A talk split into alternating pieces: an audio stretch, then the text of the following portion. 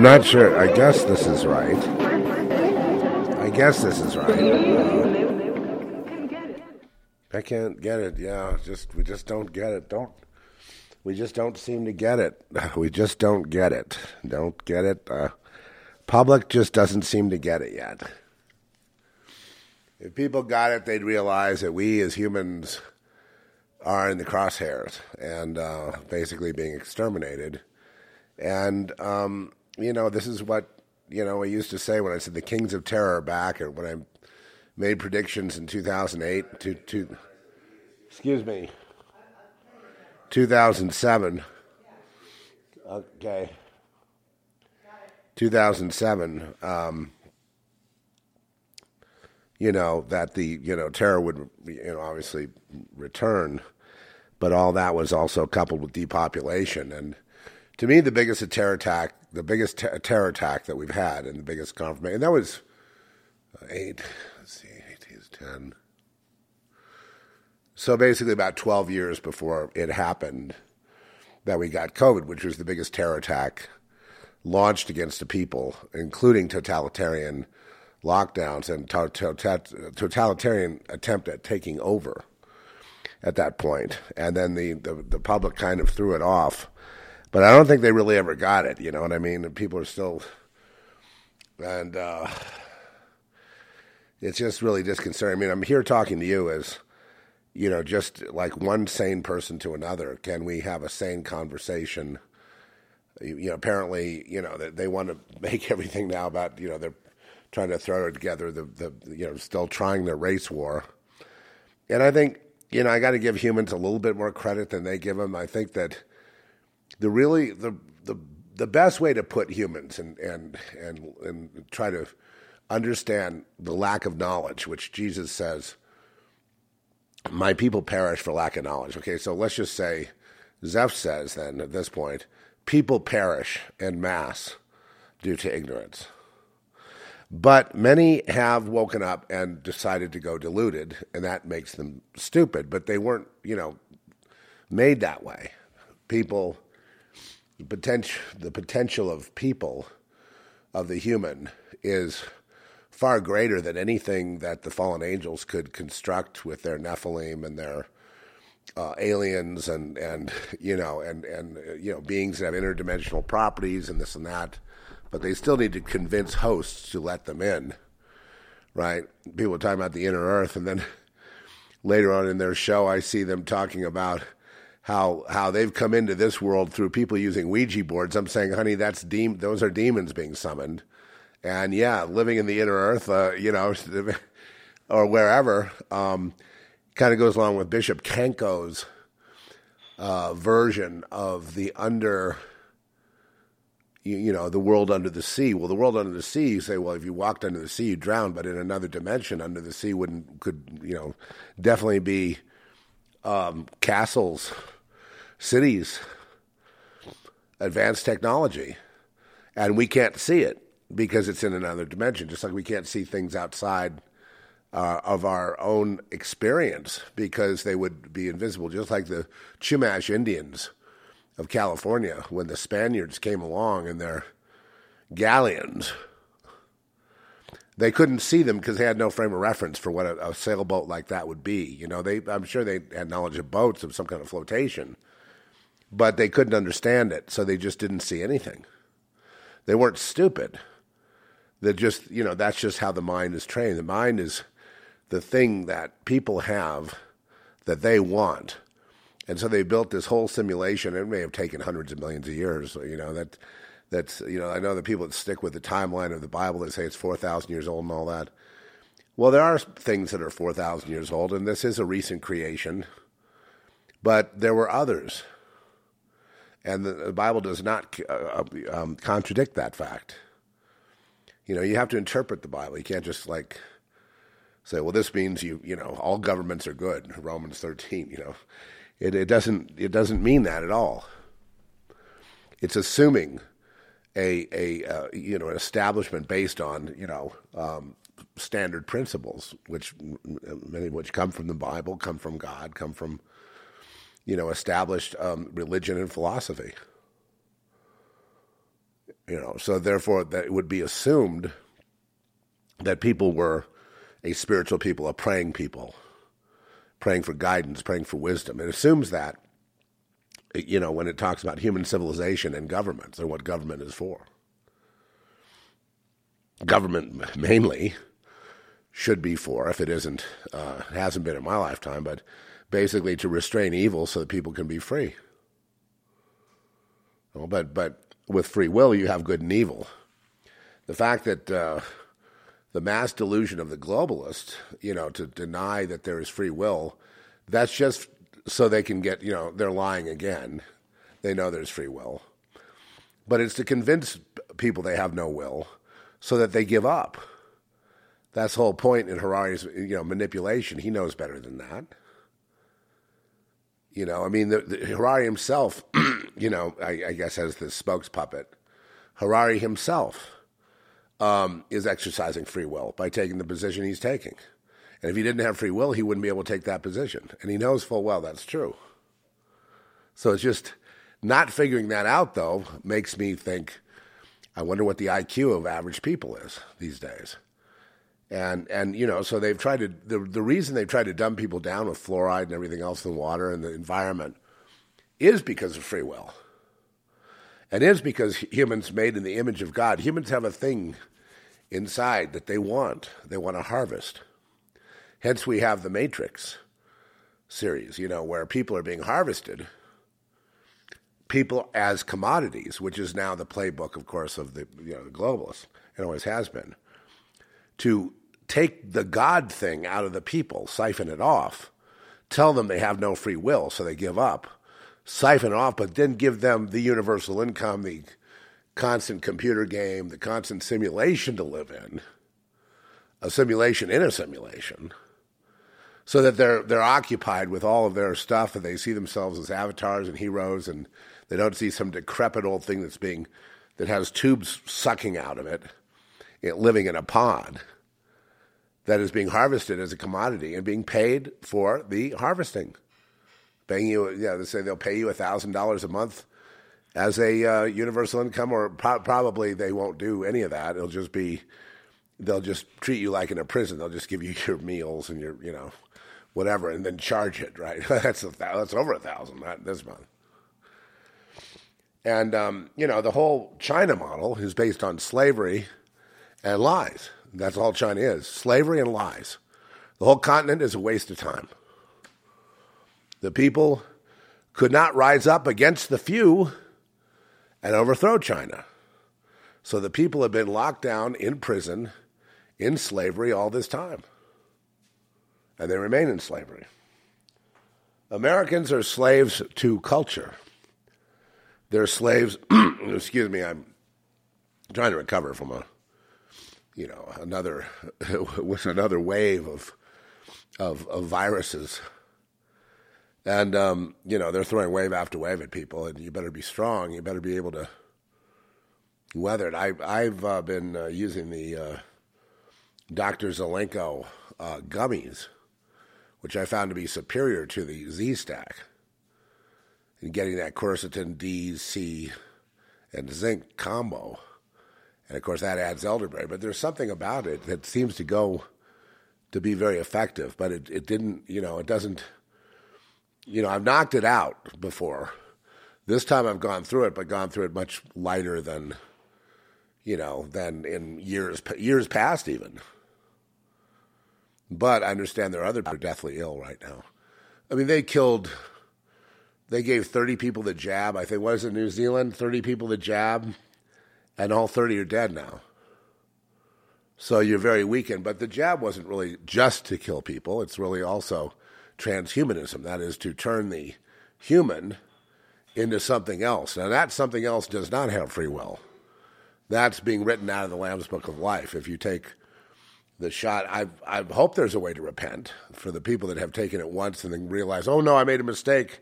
I want to be in the Lamb's Book of Life. Yeah, because see, it, it, goes back to the days of Noah. It's like in the days of Noah, it will be like that and people will be lovers of themselves and, and evil and wicked, and, and as you can see, everyone is pretty much, unless they're on the page with the rock, with the Lord, which is Jesus, which is nothing but Jesus, Yeshua. Uh, he is the Most High. He is the cornerstone rejected by the builders. The builders are the, you know, call that the globalist. Once you understand that, you have the Holy Spirit. Once you have the Holy Spirit, you see all, you, you speak truth. Like we speak in this report, we speak truth. People have gone insane from listening to this broadcast, especially in the early days. I mean, they've gone completely nuts with with just befuddled anger and, and misplaced anger and and um, you know wanting to kill all the messengers. Now you have you know a whole bunch of people speaking different different aspects of the truth, all being animated to do so by the animating source which is God. And um, when you hear someone like Oprah Winfrey, and I want to talk about how evil celebrities are at this point, and I was reminded that last night. I was doing a little research on Isaac Kappy because he was a Hollywood guy, you know, and he was exposing the pedophilia in Hollywood, which is what um, what gets people killed. You know, and it was raging on when I was a, a child right? in in not just Hollywood, but in any gentrified society, it was going on, and now it's completely global and everywhere, and they're trying to actually push it as legal, and that was the whole purpose of forming LGBTQ. It was not to give people gay rights; it was to add children to the menu, and that was the whole point. That is the whole point, and that will always be the whole point. Period. And any person that has proclivities toward, I don't know, anal sex, whatever, same sex, not putting anybody down, not saying to do anything. Let your conscience be your guide. Let, let you be on your walk with the Lord. See what, you know, if you are interested in truth and the Lord and all that, let's see what happens. I don't think you need people when you're, it's funny with me, I realize that you know I do a whole lot of things that we could list up. You know, less and less as I've gotten older, but I mean, just I've done lots of things, and if we listed them up, you'd, you'd say, "Well, God, you're terrible." You know, but I'd say, "Well, who are you to judge?" Wait a second, I think this is right. I want to keep on doing just what I've been doing. I don't, I don't think you have the right to judge me and all that. You know, and it's, but it's not. The only reason someone even says that is because they're projecting their guilt onto themselves, which is in the form of another person making a judgment call. Like, no, I don't think um, being, you know, a rogue sexaholic, and really people are omnisexual. If you really want to be honest about it, it really should be, you know, uh, you know, rights for omnisexuality because people are have the ability to have sex with anything. If you want to talk about sex, it's you know, it's there's not this thing of like you're on one side, you're gay, you're straight. People could go gay, they can go straight, they can go sideways. Sometimes they go into bestiality. Uh, others, hate to put it this way, but they get off on people being killed and tortured. And I learned about that when I was a boy, and uh, I went to a movie that was really, I, I, you know, I don't know what it was called. It was just about people being, you know, their throats cut, dismembered. Just, that all it was was just gore from one end to the other.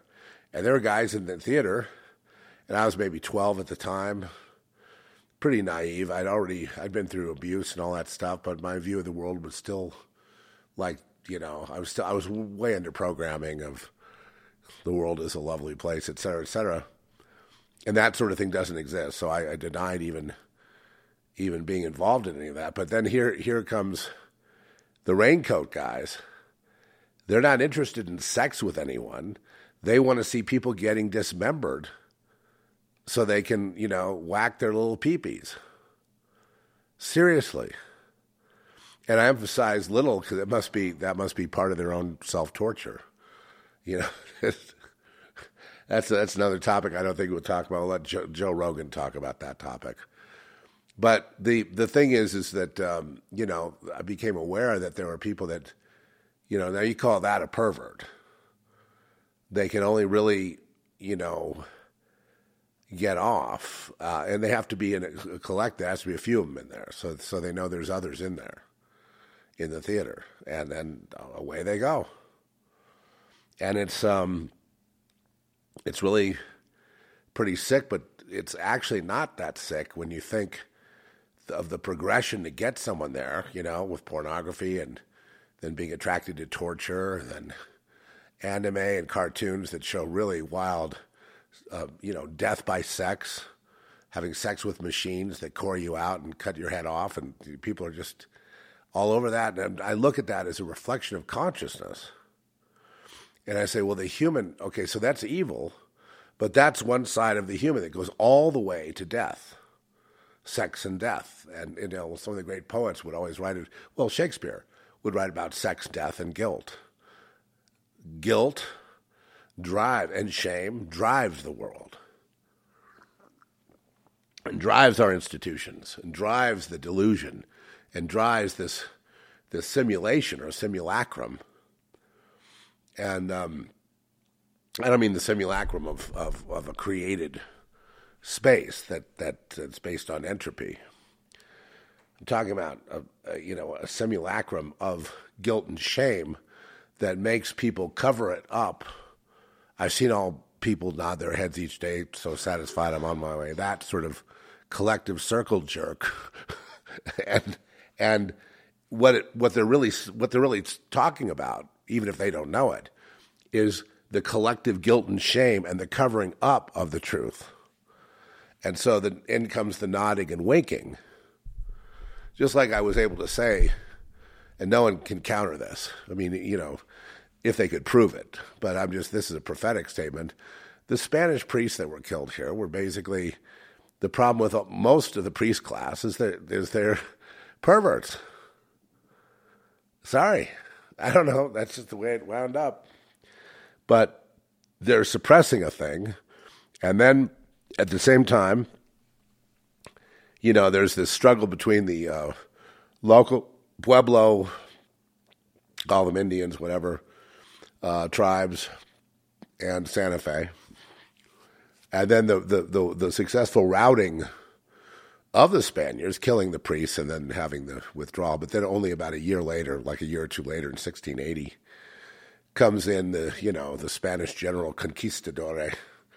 He comes in and he slays them all. And that was the end of it. And then it became the cross of the martyrs. That the priests were then, you know, lionized as martyrs. And so the entire basis of Santa Fe is a cross on a hill, probably one of the bloodiest hills in uh, in the West, in the wild, wild West. And um,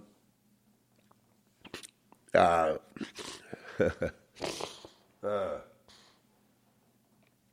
so one could develop a scenario or just just a thought that maybe they were slain as vengeance for what they do to children. Because the big, deep, dark secret of all these secret societies and everything else is children. So, of course, they were already there. They're more Masonic than anything else. So, naturally, children would be the object, because that's how it was, you know, that I was aware of growing up. It was all about children and which ones are going to play along and which ones aren't. Which ones get chosen for commerce and politics and celebrity status and which ones don't. And that's kind of dependent on how you put out sexually. It's always been that way. And I'm sure it was that way in 1680. And this is what we're talking about is we're not talking about the actual thing itself like everybody else. I'm talking about consciousness. So man lives in a a complete state of ignorance and denial 24 7. Generations of man. Millions and millions, even billions. So the globalists are saying these people are all useless because they deny their own humanity. They deny embracing that because in the secret societies, they make you embrace your dark side, expose yourself to the group, let them have their way with you, become one of them and then you become disdainful of the masses and you become elite. And what's driving it is your perversion and your lies and your guilt and your shame. And that's what caused the world system to be what it is. And that's what Satanism true is really is conscience inverted or seared and being driven by guilt and shame and the need to do taboo in ritual uh, manners and also human sacrifice, which is a taboo too, because it always comes with um, orgies and then, of course, a sacrifice. It's all kind of connected. And um, all of it has to do with the inside group becoming predators of the outside group and basically forming a consciousness of disdain, but really it's projection onto the other, to the outsider, to the non member, and then developing over time a theosophy, a theology that these people need to be killed because they're useless. We can replace them with machines.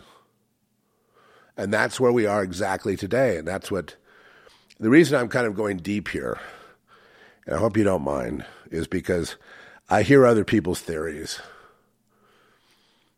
You know, like I was, and I, I don't want to, you know, call people out and say they're wrong or whatever. You know, people have their theories. And um, I was, you know, as we were driving, we had Alex Jones on and he says, I'm going to tell you the big secret of all the societies and all the secrets that they don't want me to say. I could be in real trouble by saying it. And then he proceeded to talk about how most of humanity had been wiped from memories of, you know, of others, other situations, other, other civilizations, whatever. And, but there are some that had the knowledge, but that the people that had the knowledge that were built in that just knew were also cursed because they knew good and evil. like it says in the book of Genesis. They they would know good and evil, so we can't let them have the keys to eternal life, because then they would be like us, says the Elohim. So he's talking about that being the big secret. And no, I mean, seriously, I know. I'm not even going to say anything. You know, I mean, there's no use even. But he thinks it's the big secret of the universe because he's read about it, um, you know, uh, from secret societies. He's had, you know, people in those societies tell him what it really is. And then he's revealing it piece by piece on the air what he has been told, what he has learned and um, you know, I'll just I'll just let history decide whether that's a deception or not, because I'm not in agreement with any pretty much anything he says at all. Because I've been shown directly by the Most High God what it is. And there's a different learning what the band is afraid of. Finally, I get from my grandfather, who's like a 33 degree Mason you know, it was like, you know, you don't get to run LA unless you're and be on the board of 30 different corporations, most of the military industrial complex. You don't get to be in that position without being that kind of Mason, that kind of, you know, leader, that kind of um, elite. And so I inherited his library of Freemasonry books. And um, I wasn't really that interested. I'd flip through them, but I'm, you know, I really know that uh, Freemasonry is kind of like, a, you know, sort of like Eastern Masonry, which is like Zen, right? The whole point of the ritual is not to gain knowledge or light, as Manly Hall, Manly P. Hall says. The whole. I shouldn't do this. I'm just going to sound like I'm just sitting here throwing crap at everybody. I'm not, and I definitely don't want to do that. People are, in, people need to go through their own process, but they need to be able to change. Sometimes when you think you know it, and you put it out there, and then it's not exactly right, and you your your knowledge evolves in time. You need to have the the ability that is, don't charge people money to be able to correct yourself and to evolve in your thinking about things say, you know, I thought this a few years ago, but now I've been shown another aspect of it, and now I'm thinking more this way. And whatever I'm going to say now is what my thought process is today, but it's going to continue, hopefully, to enlarge as time goes on. And I've spent quite a bit of time here thinking. I've most of my life been thinking about all this stuff, and and and I used to read Manly P. Hall and research at the Philosophical Research Society and at Griffith Park there, and. Uh, went to theosophy meetings on, on uh, Western Avenue and at the Theosophy Club, and and then went to Vedanta, and went to Eastern Bhagavad Gita, Mahabharata, um, you know Christopher Isherwood, um, Aldous Huxley, you know that that whole you know book thing, and it just was a big bore. Because technically the wisest man in history, Solomon, summed it all up. He said, the making of many books. Oh, I'm going to sneeze, Trish. Excuse me. Uh, uh, yeah, I was. Uh, I'm snotty. I'm sorry, and I, I blow it out and it comes back. Uh, I'm being snotty now. So I get to I have the right to be snotty, right? Yeah. we'll, we'll through this, buddy. Would you like a tea? Oh my dear. Sorry, you guys. I'm snotty. More steroids. Blow it out. I've blown it out and blown it. I'm sick of it. Would you like a cup of tea? Yeah, with milk and honey, stevia, or milk and manuka. Manuka. Sorry, but you know, look at the other guy. There's other people that have this thing. This thing's all over the planet now, and they're basically dying. So compared to that, I don't feel so bad, you know. But but yeah, we get a a head cold. Um, other than that, I'm feeling pretty good. Uh, what I was about to say was Solomon, the wisest man, um, would say that, you know, in Ecclesiastes, probably the wisest writing, would say, you know, the making of many books is but vanity. In other words, pretty much every endeavor is, you know, to, to gain more knowledge or to gain anything is, is really but vanity. And that's really what the the higher degrees of masonry really end up understanding is that it's not thinking, it's not intellectualizing, it's doing, it's experiential, but that the real secret of masonry is that there is no secret. I'm sorry to to counter all the people that have been talking with all their philosophies and all their thoughts about aliens and past civilizations and who we really are. And most people are just wiped. So the bad guys in the secret society, they all know good and evil. And they look at the masses with disdain, and that's what Alex Jones was trying to explain. That if you know good and evil, then you're cursed, because he said he messed around with Satanism and all that when he was a boy. But and he was involved in elite circles and whatever. So fine. So there's a lot of people with that testimony. Okay, but the the fact of the matter is, it's it's and and they they tend to see these people. They get arrogant because they're elite.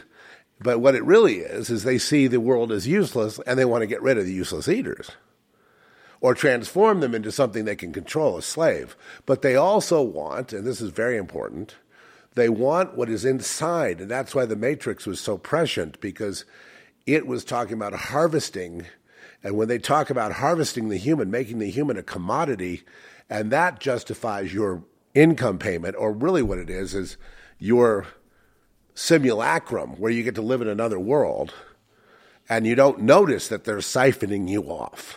It's the thing that's connected to God that they want within you.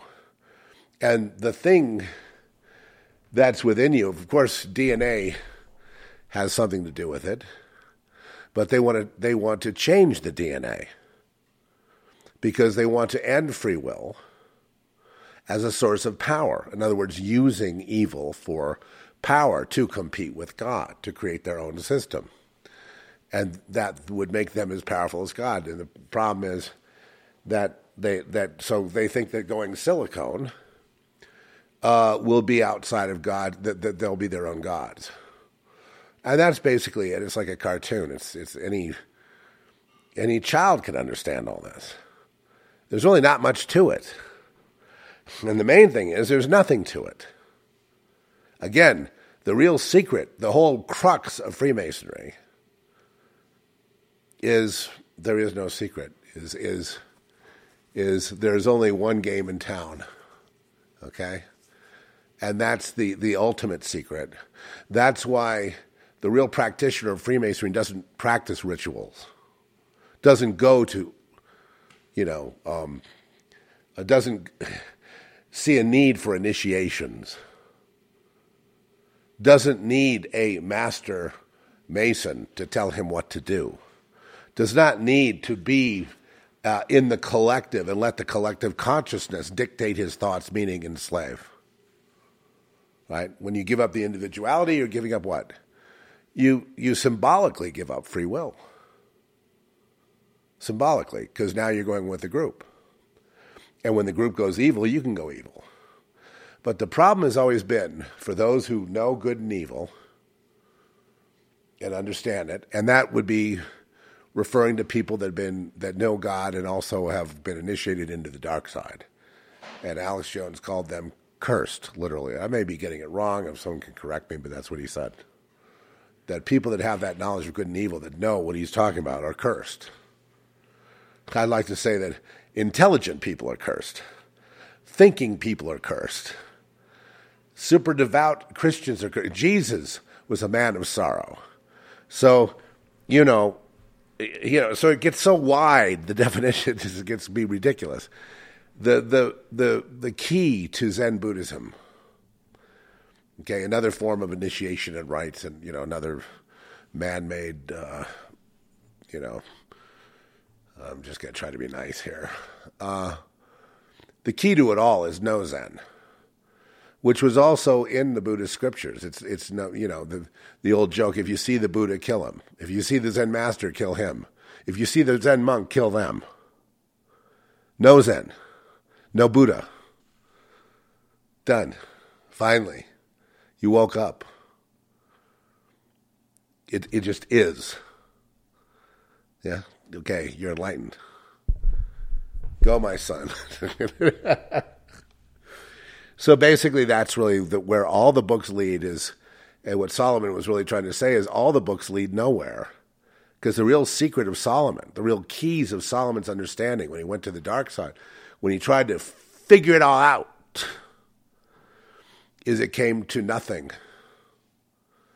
And the kingdoms came to nothing. His life came to nothing everything came to nothing. It was like, aha, I see. For everything, there's it's it's the doing, it's the living of the life in cycles, and then there's entropy, and there's you've got to get with these cycles and do these different things when the season is right, because otherwise you miss whatever what it was is really more in the seasons, in the doing, not in the intellectualizing. Though you need the intellectualizing to understand what the doing would mean. So you, you see, even that you can't just cancel one. You can't just just say, "Well, here's my system." No, my I know. This is what it is. The people that don't think about such things are, you know, also cursed with the fall. The fallen angels, and you know, I almost felt like calling his show, and I'm driving. You know, that's I need something to listen to. And I'm always going to call in and say, you know, you've just categorized yourself, Alex, as a fallen angel. You know, knowing the, the, the knowing good and evil. You know, like another Bill Gates. That you know all this stuff. Okay, well, you you know, and it's a curse, and that you're cursed. And actually, nobody is cursed. I'm fine. Don't please. Oh, I see. People are worrying about me, right? We want you to get well. We both got with it, but it, we're getting through it. Coming out the other side. Well, just that imagine. damn hotel. Everybody was sick there. Well, be- because there's it's spreading around. Bill Gates said this will get their attention. That's probably what's happening. But you know, I'm uh, you know still here. It's amazing how much persecution there's been. You know, just stuff like you know the, the hospitalization in June was just insane. You could you really you really saw the program races there. You know, you saw the like I'm telling you, they were they just wanted me dead so bad. I was just, and I still have injuries from the hospital stay I had that they caused. But I'm, you know, believing the Lord for healing. Uh, the one good thing is that uh, you know the, the the treatments I did get finally did did bring my life back I mean that that I would have lost it. So God wasn't done with me. But then He said, "Get the hell out of here and don't take their stuff. Don't take them seriously." You know. And um, anyway, that's in the past. This is today is what we have. So, knowing that, okay, I'm not saying that to get people disinterested in pursuing knowledge. Like you can listen to, to I mean, I mean, you know, Jay Dyer has read probably more books than anybody, right? And he comes on and it's just a total bore. And I'm, but but there are people that really think they're going to get somewhere by reading all these books. I'm just telling you, and if that's what you're into, then that's great. Read them. Figure out what other people went through. You know, add in some of the uh, saints of Christianity, some of the, you know, the Hindu saints. The uh, you know, you look at the, the, Islamic saint. Look at all the different spiritual mystics all over the world, writing about their experiences. Philosophers.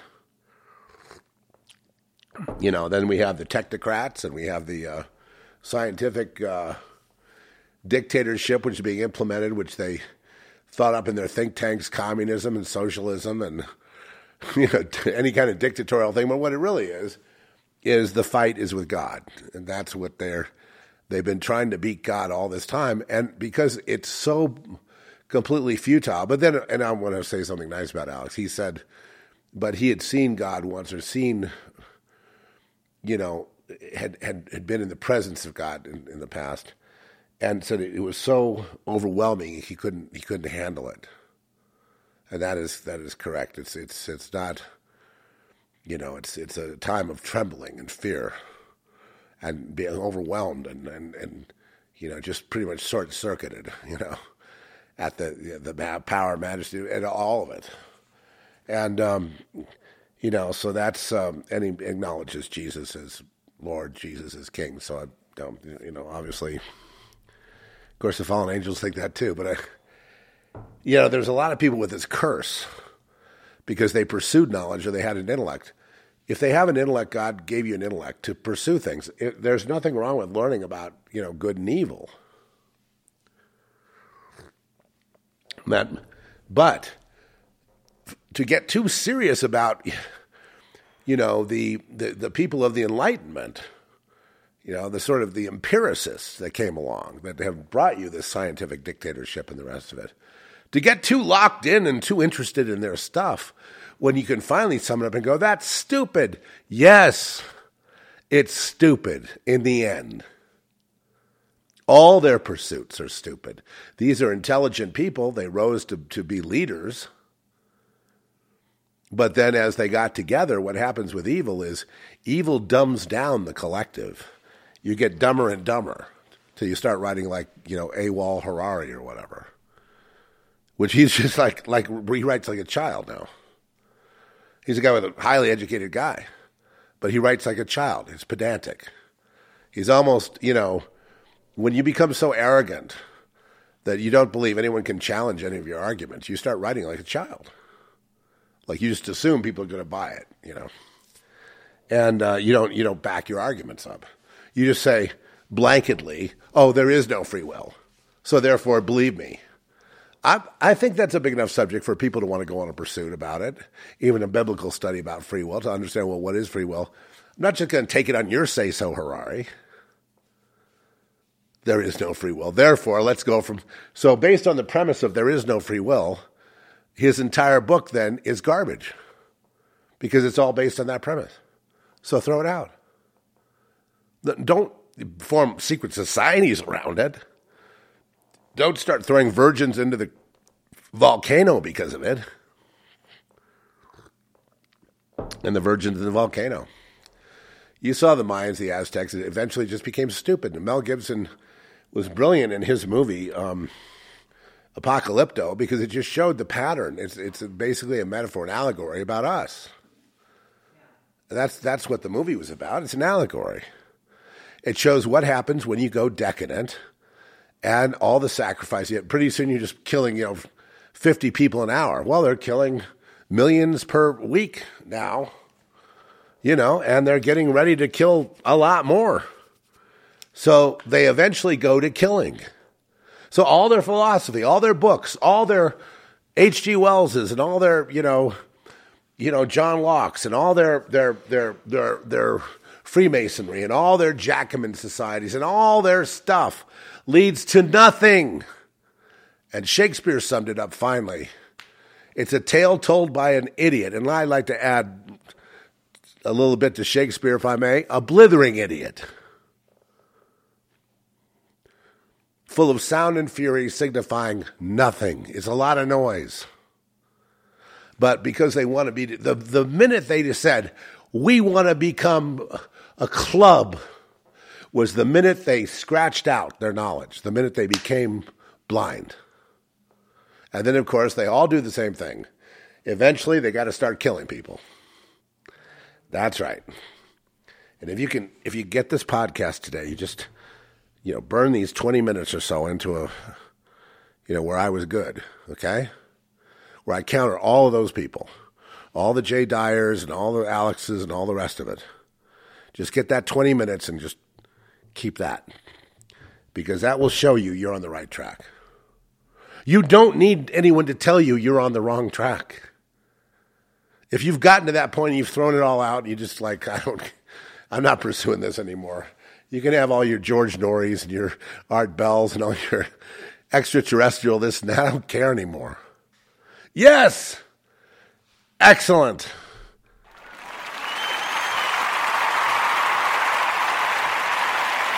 But when you have millions of people listening to you, you know, and, and, and listening, you got to come up with a show every day. You're going to talk about all this stuff over and over again, right?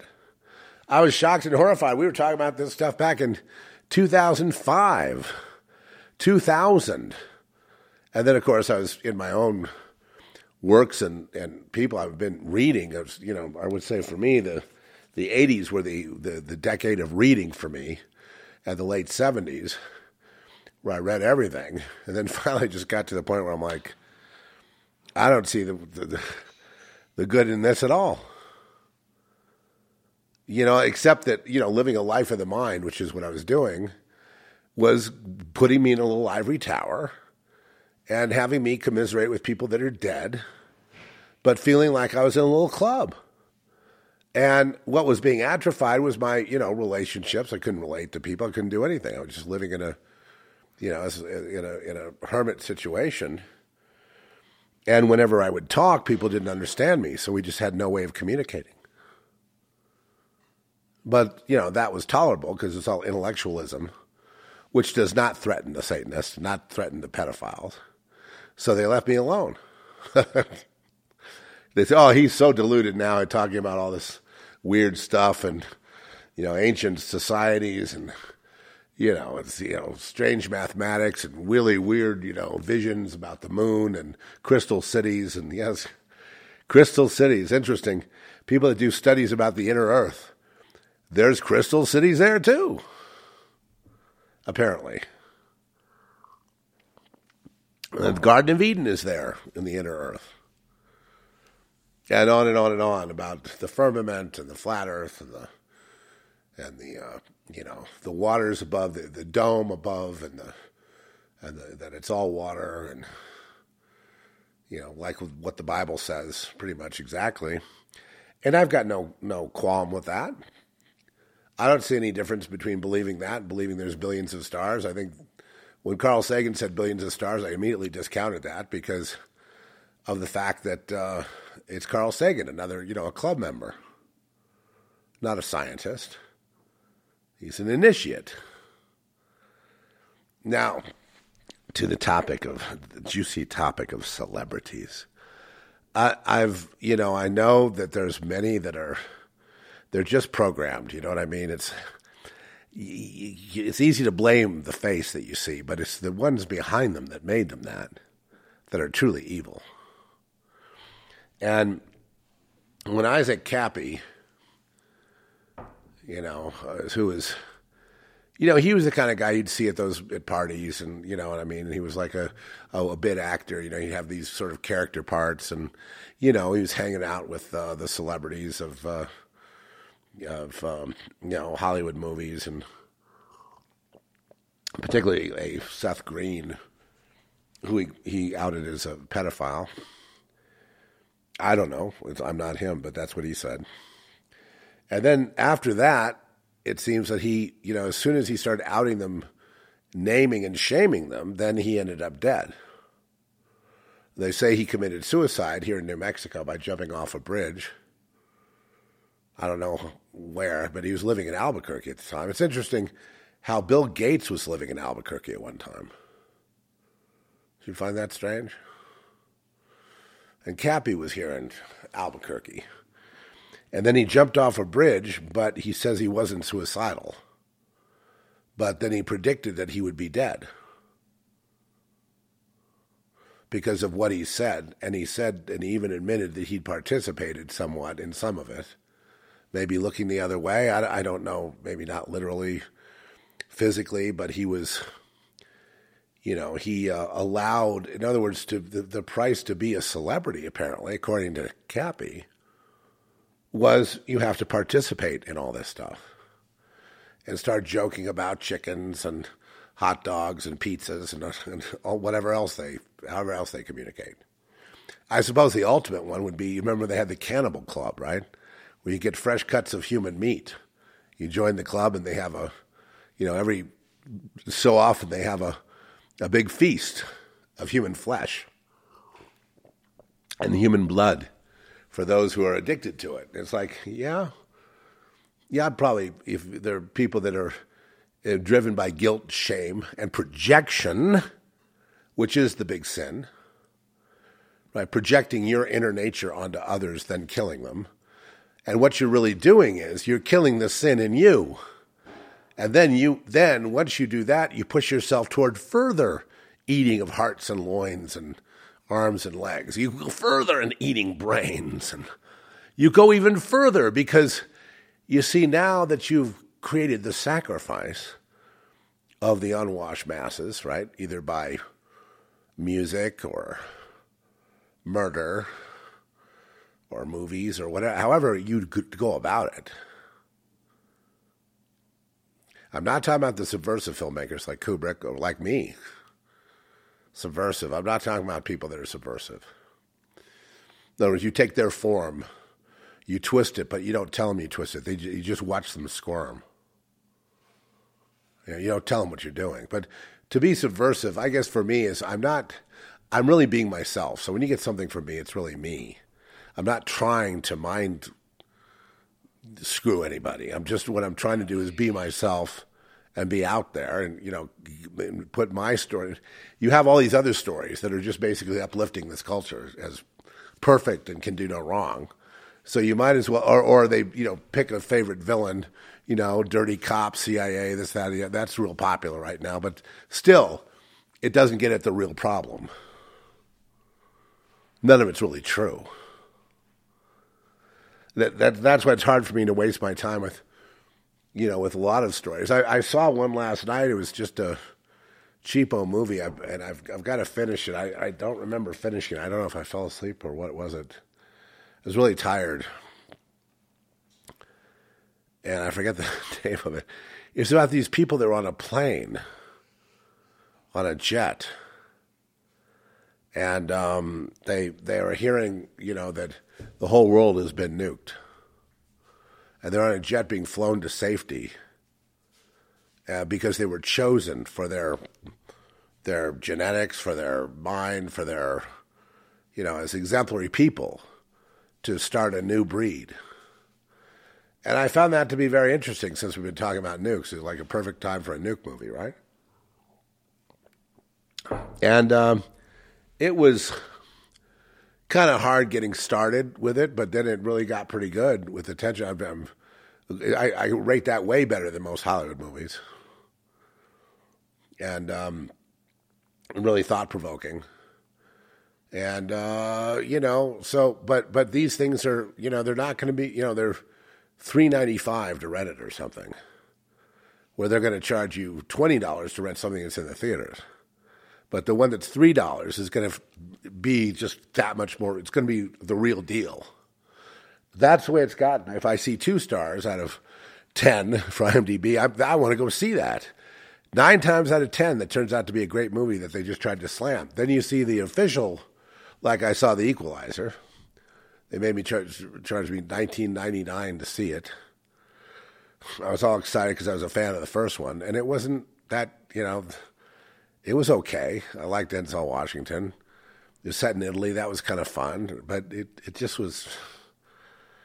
You know, just no real imagination. You know, it wasn't didn't have the sort of magic of the first one, and I just felt let down. I said, I'm not going to do this anymore. You know, the the and it, it had like, you know, seven point five out of ten on IMDb. You know, oh, this ought to be good and it sucked. I mean, I'd give it, you know, a three. If I was going to judge it on its own merits, like the first one was like an eight, I'd give this a three. Right? I'd say Antoine Fuqua, the director, is usually a great director. He just, I don't know, maybe he just has was a wanted to go eat pasta or something. I don't know what he was doing, but it, it, they all seem lost. I, you know, it's probably like, hey, we're going to do the franchise. We're going to do number three. You all in? And he goes, yeah. The first one was probably like, you know, they, they developed it on their own without any perks or anybody wanting to pay them. They didn't know if it'd be a hit or not. And in that environment, they really shined. But, but anyway, be that as it may. So these, you know, and I don't, and I think Denzel Washington is one of those, you know, conscious celebrities that's trying to fight from within the system against the evil and believes in Jesus and prays openly, as you probably know. And you know, there's there's there's people that you know are in the struggle, and then there's people that you know, like when they came out with uh, Operation Freedom, there's a whole bunch of controversy around that. That that may have been put out by, by the pedos themselves, you know, to kind of like, and you know, they'll do this. It's like Oprah. We go look for satanic ritual abuse in a, in a world of satanic panic, and they find three people. Right? In other words, the scale was brought down enough so that you'd forget about the issue. You wouldn't say it's everywhere, everything everywhere all the time. You would say it's it's uh, these people over here, those people over there doing this trafficking, these cartels. You're not going to see it as, you know, rich mavens and and in in uh, you know, at Martha's Vineyard, you know, you know, bringing in the hot dogs. You're not going to see mom and pop bringing in the hot dogs and the that. Well, the preference is always little boys, you know, and you, you know the the uh, you're not going to have them, you know, call up their drug dealer on the one hand, then call up the, you know, the trafficker on the other, and say you got to deliver a bunch of children here. We're having a party. Thanks. I put it on my credit card. Thanks. You're not going to see that, so you're not going to worry about it. right? And then you know, uh, what, what what's the thing in Hollywood parties? They get everybody drunk and they have their little orgy and all this stuff, and you know that's that's number one. That happens right off the bat, the first two hours of the party. Once people are in there, the clothes start coming off. People usually they'll skinny dip in the pool to start things off. They'll get some people to dive in the pool nude, and then the next thing you know, it starts traveling to the sofas, and the lights go low, and everyone's sort of fondling everybody. Next thing you know, they're all into it. They're all on ecstasy and blah, blah, blah. But then at the end of the night, for those people who are still up, then, you know, after midnight, we're going to let it all hang down, right? then they bring the children in, right? At that point. And that's just like, where? Well, it's all up and down the street, on that street, on this, on this, on every street. It's everywhere. I don't know. It's nowhere. Abacab isn't anywhere. You know, just to show how many rock stars are involved in all this. Right? They they but they're trying to they're trying desperately to make it all work and to reform it and get rid of that evil, but they never quite bring it up because they're not suicidal. That's I mean, that's a good way to, you know, just they're not going to bring it. Plus, what I'm talking about here, it's all theoretical. But when they start getting into the like when they start picking on Tom Hanks, that might have been perfectly legitimate. They call him he's he's like the biggest violator. And you know, uh, they called him out even at the Academy Awards. You know, they started just calling him pervert. What's his name? The comedian just started calling him, you know, perverts all of them. And the word pervert means pedophile in his case. Yeah, the British bloke. I, am sorry, I forget his name now, but it's just it's just the heat of the moment. And uh, uh, it just shows how detached I am because I don't watch TV. You know, I, I don't. I pretty much, you know, am, am kind of ending up being just like radio. I like radio. There's nothing really you know, on these podcasts that have video, they're really boring. If someone's going to talk for two hours and do video, unless they're switching it up and showing you lots and lots of inserts, it's boring. You know what I mean? It's just don't. It's what you want is the radio. That's the thing. Radio always works, but um, so the pursuit of nothing which is kind of like my pursuit right now. I, I pursue nothing. I seek nothing. I'm not a I'm not a truth seeker or knowledge seeker. I have sought and I have found, and I'm really not that impressed with myself. Oh, I know that. Aren't I smart? No, I know that. It's not my fault. Thank you, Lord. Thank you. I don't have to carry that on my shoulders or any of it because I didn't do it. I didn't build it. I didn't make that happen, as Obama says. You know, basically, what we've always said here was the whole civilization's been built on the blood of innocence. And, and constant you know, civilizations of man have been built on the blood of the, of the conquered and then the innocents. And then when you have no one else to prey on, well, you're going to prey on the innocent in your society, abortions and children and this and that until finally civil war. Why not just kill everybody? Eventually, it just goes to that because it's a mass projection because society suffers basically from guilt and shame. That's the driver. And it's so funny, these people dealing with their issues. I feel guilt and shame, and I was abused. I feel guilty for it, and I, I need to get over it. My life has been ruined. Of course, your life is ruined, but they're all laughing at you because they went through the, uh, they were abused too, and they're not talking about it. They're doing it. And they're laughing at you.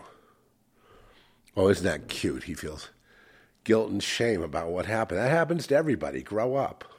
What's wrong with you? That's right. Oh, just grow up. What do you think the world is? Huh?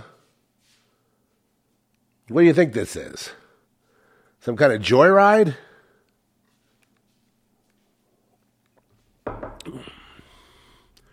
You know? You, you got nothing, how are you going to pay? Up the ladder. You're gonna you're gonna have to put out. Like everybody else. And I mean everybody. Oh. Well, okay. Then there are those pure hearts that put out and they don't get nothing for it. And they get bitter and angry. Oh, I, oh, they might even become a revolutionary against the elites, but yet they're still tainted because they're not they're not delivered. Yeah, then we have all the fake Christians, which is a cliche, which is almost all, all you know. Excuse me. You know, it's almost all.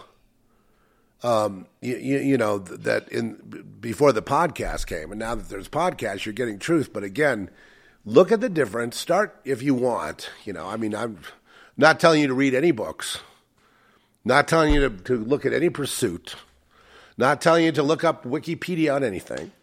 Not not advising you to go, you know, um, I'd say yeah, read read the Bible, but if you're not going to read it with spirit, if it's not going to be a living thing to you, then don't do it. Because it's all it's all a bridge to nowhere. You, you know, in the very beginning, when I was trying to pronounce the name of God, for example, before the big, you know, fad of Yahweh, Yahuwah, whatever, I got the name. It was more like, like probably like Yahuwah, but it was really Yahweh, kind of like that sound, like like like a uh, Arabic sound or an Israeli sound, like Yahweh, Yahweh.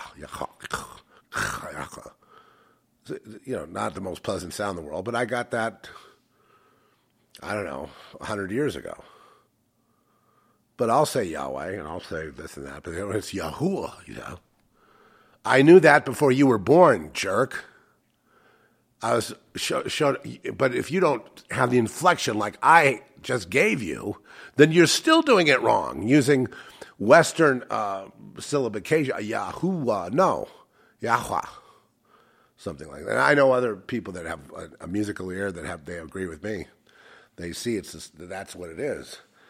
But but then the name also see it's wrong to say it in space and time as we have here because of the illusionary nature of our situation.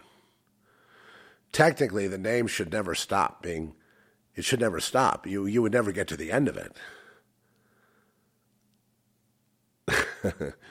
which it, it's kind of a dichotomy. So anything you say here is already tainted. So the best thing to do is adopt the the the, the, the pure-hearted approach. Jesus, Yahweh, you, you know, Jehovah, Jehovah, whatever. You know, it all has to be translated into spirit, which is the proper name. Right? But more better to be like have the heart of a child because those are the people that enter in, that have the presence of God. Right? The simplest, Jesus, please help me. You know, just that. That's that simple, pure hearted yearning for God, please be with me. I I don't know, feel everything's falling apart, Lord. I if I'm gonna die, Lord, please stay with me. Please help me through. If they're really just going to start killing everybody, Lord, please help me cope with that level of evil because I've never seen that before. Well, they've already started killing everybody, in case you haven't noticed, but the public is unaware. They're still out there. You know, God bless them. They're out there, you know, they're they're trying to do things they're trying to behave normally in the hopes that it'll catch on that they'll be able to overturn it by just being good people. And it, it takes more than that. The, the, the problem is guilt and shame because everybody has participated in the cover up. Therefore, the guilt and shame gets projected as hatred onto other groups or anything outside, you know, your little group. And that's how you get massive civil wars and violence and evil and you know, robbery and just, you know, targeting of, you know, I mean, I find it interesting the, the, the, elderly are targeted. Yeah, because they're easy to bump off. Of course, that would be the easiest target elderly and children. I started really crying when I saw these two big, you know, black guys in a car and then an elderly white woman crossing the road with a a walker and they jumped out of the car to help her across the street. And I was just like, so much for all these cliches they're trying to put in our minds about black people and white people and these people and those people. That totally defied the uh, stereotype that they're trying to paint every day to, to get a race war. And they helped her. They took her walker over there. And they, then they, they literally carried her to her walker. Heartbreaking. and that's really you know the the way most people are have that God thing in them, that that ability to empathize, that ability to to have compassion or to, to see through this programming and all this tragedy and understand this is not the end of the world. You know, this isn't even the world. This is an entropic simulacrum. And entropy is is uh, something that happens in um, in systems, you know, and uh, when a system gets overrun, it gets when a computer gets too much data and too many algorithms and too much stuff, it starts slowing down. And finally, if you keep overloading it, it just dies. Right? And that's kind of what happens here. As we learn more, as we go forward and getting more just exponential, more and more knowledge, the more knowledge we have, the the increase of the time versus entropy line, it, starts going up at it, it, it, almost vertically. You know, we are we are throttling toward entropy. You know, entropy is fueling our our our jet plane. That's that's that's hurtling toward the end of the world. Because when everyone knows everything, when everything is known, when everything is up, when everything is complete when we can go no further, then that's it. The plug is pulled. Now, that could only happen in a closed system, in a computer system. That can't really happen in natural life, although it looks like it's organic and it's, it's, it's, it looks like we were operating in cycles. But those cycles are also predictable and, uh, and, and algorithmic. So it's very. Uh, so someone might ask, well, how do we get out of here then? The answer is again, go back to being a little kid and ask your daddy who made you, what do I do? How do I get out of here, Lord? What what now? don't listen to those people, all that screaming out there. Just keep your eyes on me. It'll be fine. Don't look down at that water like Peter. Just keep your eyes on me. And like a little kid, that's how we're going to cross over. That's the only way to cross over. Jesus tried to make that clear. And when, you know, he said, unless you have the, you know, unless you're like with these little children, you will not see the kingdom of God. And the other one was, unless you can forgive, you won't be forgiven. He was very stern about that. And anyone that abuses these children, they will be, you know, better off if a millstone were hanged about their neck and they were drowned at the bottom of the sea. And that's basically kind of the whole deal right there. that's that's the forget all the books. That's it right there. And if you truly have the Holy Spirit, then as times get really, really down, really awful, then you, you find your purpose, you find your way, and you take it becomes your life, the end of the world. So you are in harmony with it, the end of the world. And so you're happy with the end of the world. Because look at all the great things that happen at the end of the world. Everything completes. It's bogged down. It can't work. Nothing can work anymore. All the systems are broken down due to entropy, which is really overload of the computer of the CPU in the simulacrum, in the ant farm, I like to call it. So the next trend is everything is complete. And it's interesting. I saw an article. Oh, I was going to share this with you and it said that Gen Z doesn't want any more sex and really in violence in movies. They want stories about friendships and what those are. And I just laughed to myself. I said, you know, there is no such thing as no violence. There is no such thing as friendship. Friendships are very violent. I just, you know, it was so ironic, the statement. It was like, these people, they talk in stu- stupid language, like dumb, dummies. But it's done for a purpose, dumbing down the public. And so then Bill Gates will look out there and say, well, what's the use of these people anyway? They don't read, they don't write, they don't know anything. They just sit there staring out into space. What, what, what, why have them here at all? Of course. They all think that way. But then I also think that way about them. Why have a Bill Gates here? Because he's learned how to pass the karmic residue onto somebody else when he does something bad.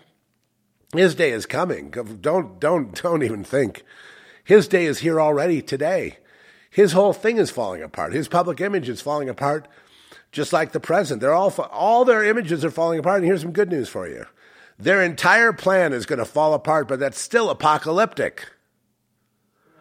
But but okay, but I'll take it. There's going to be a lot of people very happy at watching them fall apart. Watching they're they're going to just take the long night, have the night of long knives with Klaus Schwab. They're just going to have their way with the Soroses, and they're going to take them all out. Their own. I mean, not not you and me or people that were victims, but their own is already working on taking them out because they want to replace them. Because it's a cutthroat business. It's total treachery. They made all their money and all their power and all their prestige off treachery, off betrayal, off lying, which is what they do all day long. I'm going to cut all the trees down and, you know, and that'll help with global warming whatever, you know, whatever others. He's used to saying stupid stuff like that. And, and people, I'm going to blot the sun out. And what he's really doing is just terraforming it for some other kind of species based on silicone. Yeah, it's, it's obvious, but he'll never tell you that. We just got to, we could actually cure climate change by having lots more trees. And it's like, climate change is not a problem, dude. It's always been climate change. and people actually say things like that on the air. They go, well, due to climate change, we've had to lock down. What? The climate changes. But yeah, they have machines that cause earthquakes and you know, can heat up the ionosphere and they can heat up the ground and they can flood it and they can they can drought it. They can they can have it all be weird and then go, see. But the whole reason for all of it is money at the end of the line for all of it. So if money was their God, they're going down in a huge heap. I'd say just you know what the Bible says, separate yourselves from Babylon because she is going down And I mean, she's like a flaming wreck falling out of the sky right now. So you'll see that. You will see Babylon fall. Hopefully, you'll see the return of Christ, whatever that means. You know, uh, to me, when he says he'll rule with a rod of iron, that does not mean one guy ruling with a rod of iron. That means we are changed. That's the rod of iron. And any other interpretation, well, had any pastor told me that, I'd still be sticking around. But if you're going to say, you know, he's going to be on some throne with a rod of iron and the whole world's going to obey, just like the subject object relationship, that's not it. Christ is in us. We are Christ. We are God. No, that sounds a little new agey. No, it's not new agey. It's John 17, period. It's right out of Scripture. Go read it. How about this? Learn to read. That'd be good for you. No, no, you can't teach people to read the Bible. They have to get the. It's like being, you know, tending to be an artist, musician type person, I guess. It's easier for me to get the spirit of the thing, you know, that's coming through rather than go through with textual linear time space criticism based on Satan. Why do I say based on Satan? Because the, everything, reality here, in a fallen reality as we're in, is based on Satan. I mean, partially anyway. And, um, you know, it's only as we overcome. How do we overcome? In the spirit. We can't overcome it in the flesh. Therefore, we can't do an intellectual breakdown of anything because it's, there's going to be, you know, problems. Well, number one problem is the assumption that this is real. How many people assume that? Like 100% almost. Well, that's the first, with that premise, you will fail. Period. You'll fail. There is, there is no uh, possible. Hasn't the Mandela effect taught people that, you know, this thing is completely, this thing's falling apart as well? This you'll see the simulation will be like you wake up one day a glitch in the matrix and suddenly you're seeing like the sky being blue and green at the same time. You're like, oh my god, you know what I mean? The ocean not being where it was, being somewhere else, being like in the Midwest or something. You know, the the, the, the you know the, the, Rocky Mountains being in Canada. I mean, you know, you that all that's possible. All that's possible, and that you know it's all just part of the, the, the wrapping up of this world the destruction of the uh, the earth, the sky, and all of it, and then the advent of the New Jerusalem, um, which is uh, also allegorical and metaphorical and, and mystical and mysterious. Isn't it fun being up at this hour? Now my time got off because I was east, and now I'm back west, and I've so I've gained an hour, but I've lost an hour. And for some reason, I was just going to bed at like seven and being up at you know, midnight or one o'clock or whatever it is now, two, three. But I will try to get more. I'll try to catch up and get on a normal schedule. I think cutting the caffeine down a little bit. I do like my tea. It's less caffeine. Huh?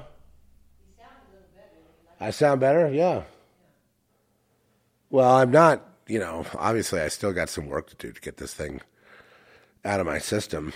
It, it, it, it, I tell you this, this, this one's nasty for people that get it. It, it, it hangs on. It's, uh, I mean, I had all the different colds over the last couple, you know, since 2020. And, uh, the Manuka honey helps. Yeah, the Manuka honey's very good.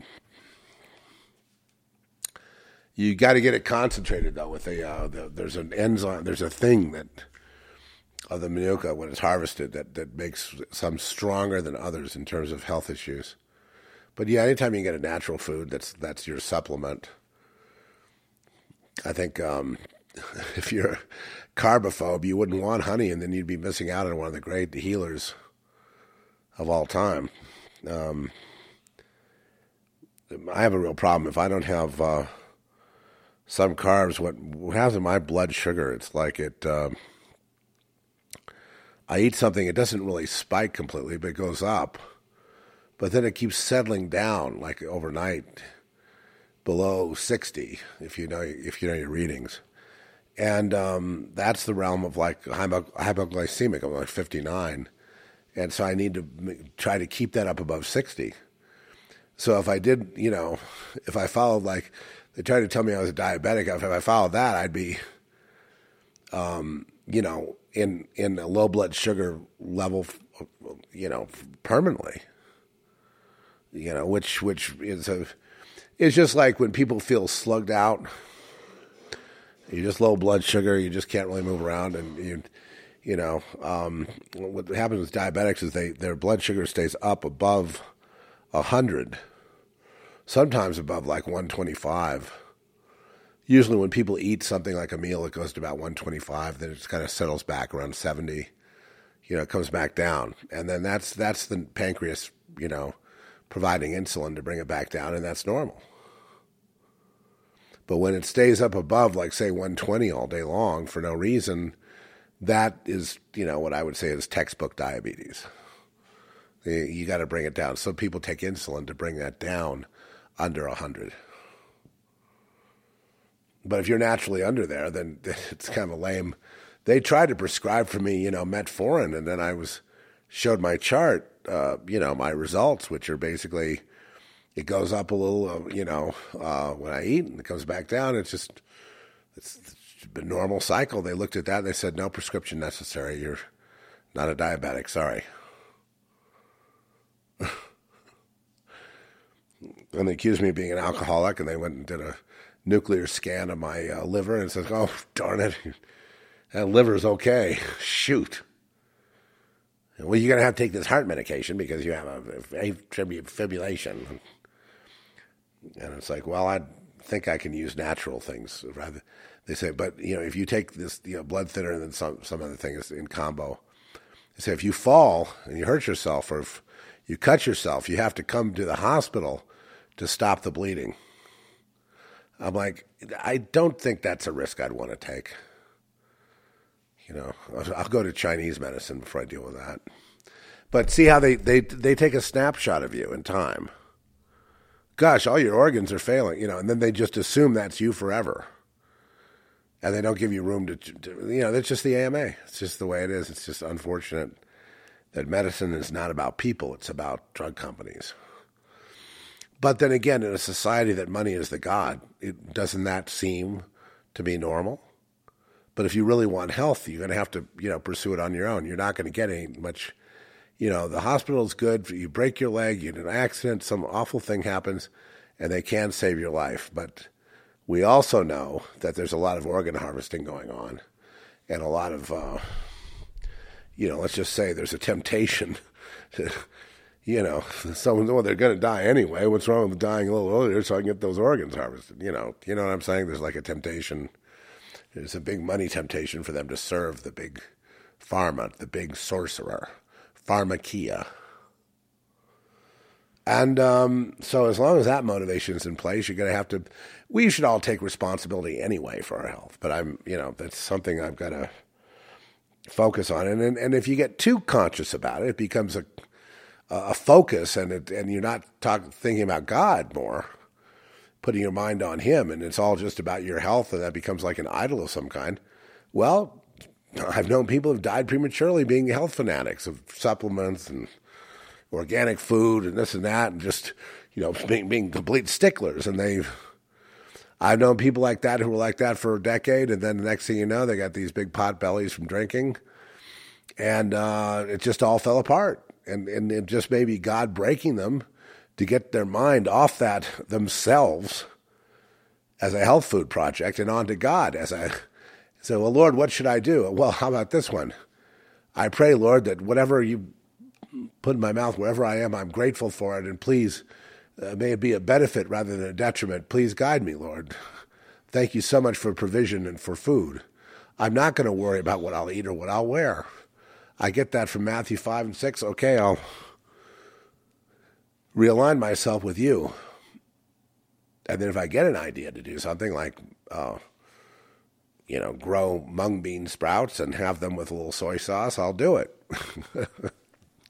just thinking of something where I was really on a health kick. I was eating lots of mung beans. I would I would have I, we'd sprout them, and then you put a little bit of uh, soy sauce on there, and, and you know, and, and it, you you feel like you're you're really uh, getting something special. You know, bursting with nutrients, and you are. But you shouldn't worship it. You know what I mean? It shouldn't be like, oh my God, he ate he that he ate a cracker that was GMO. Oh no.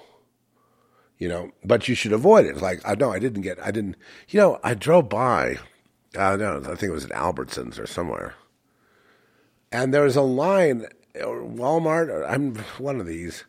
There's a line and with people you, you know lining up for the flu shot and and a free COVID jab. At the same time, you can get your flu and COVID. Or they had them combined or something, and they, they just couldn't wait to get them. And I wonder what the hell's going to happen when they finally lose control. When these people die, you know, you're going to be losing a lot of friends and neighbors. People have got to be asking questions eventually, right? Or are they next? as people are dying, do you think they could pull it off, or they just kill everybody, and people don't question it? Don't ask, how come the freeways are so empty? Where did all the cars go? Why aren't they riding their bikes like they usually do? Where are they? Where are the joggers? Where are all the people walking their dogs right now? What happened?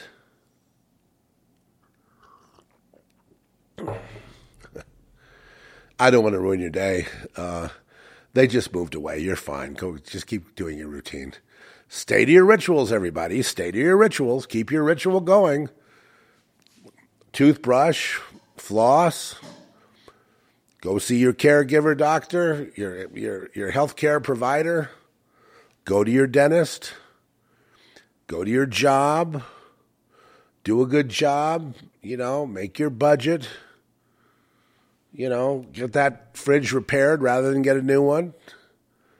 Be penurious. And, uh, you know, be honest, be good, you know, follow the rules. Don't ask too many questions. You know, stay your course, and everything will be all right.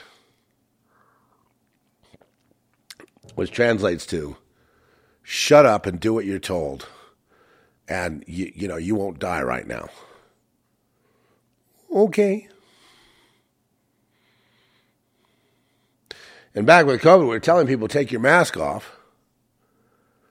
Don't comply. Don't lock down there. So I'm just one person. What am I? So no, no. It's a, all the liberal people. You know, people that identify with the Democrat Party. They all locked themselves down, and they were sad when it ended. I have a feeling what they really wanted was they really wanted freedom minded individuals to have, force them to lock down, and that was delicious to them because everything about them is vengeance. They just want to get even with the people that are not following the rules. You know, the hidden rules, the real rules, the rules that guide everybody, but no one will say, nod, nod, wink, wink. Those rules make them think like they're on the inside track and they're going to one day have a seat at the table, like with your celebtard friends, huh? One day you'll have a seat at the table too.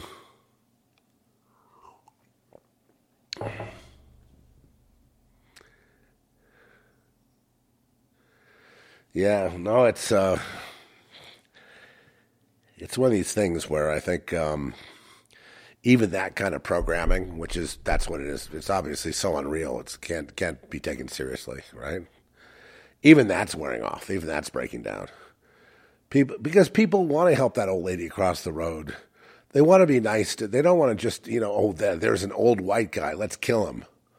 He won't fight back. you know, and you know all that. They, for every one guy like that, there's a bunch of people that are, that are still normal. They just don't know what to do, and they don't know who to talk to. They don't talk because they're afraid. You know, even talk like just about philosophical freedom and slavery, or even like historical talk today, if you were giving a history class, you could be jailed for that. So that's not really taking LGBTQ rights into account. That history is wrong. There, there, what did I hear the other day? We need to abolish history classes from white men because there's too much whiteness going on. We don't want any white books. These are like serious scholars saying this. In, you know, in other words, they're not scholars at all, they're dumbasses. But they're just getting with the crowd, getting onto the fad, because they think it's going to mean more money for them down the road. And besides that, they want to get Whitey anyway. They blame Whitey for the whole culture, even though White is a small minority, obviously was a majority mover. But you look at how many people of color are moving and shaking and doing things and running cities and running what's going on around here and sports and music and entertainment and everything else. I don't think you see racism, do you, at this point? Unless you're totally dishonest. But but it's the white privilege culture that su- survives. And it's like, no, I just saw a guy get thrown in prison for simply saying the wrong thing, and I, you know, a white guy, and I've seen black guys walk. So what are you talking about? What are you talking about? There's too much whiteness. We got to tear down the statue of George Washington. Well, tear it, tear your, tear it all down. You tear it all down. You better tear the buildings down too, because they were also white architects. Any white architects, those buildings should be pulled. As what's his name said about the, uh, you know, building seven. We had we had to Silverman, right? Silverstein, Silverstein. I had to pull the building. He says. Well, how many people were in that building when you pull? Well, who cares? I'm above the law. A made man. Even better, there is no law. There's just the illusion of order. There is no order. Take what you want, but if you take it, you have to defend it. You know, take the football and run with it if you can. They'll try to tackle you. In most cases, they'll win. Yeah. It's truly the wild, wild west. But here's what I see. I want to end on this note. I see the plan of the technocrats falling apart. And that includes all the history going back to the 1800s and the time of the Enlightenment and, the, and all that stuff, and the Jacobins and the Freemasons and all of it, you know, leading up to today.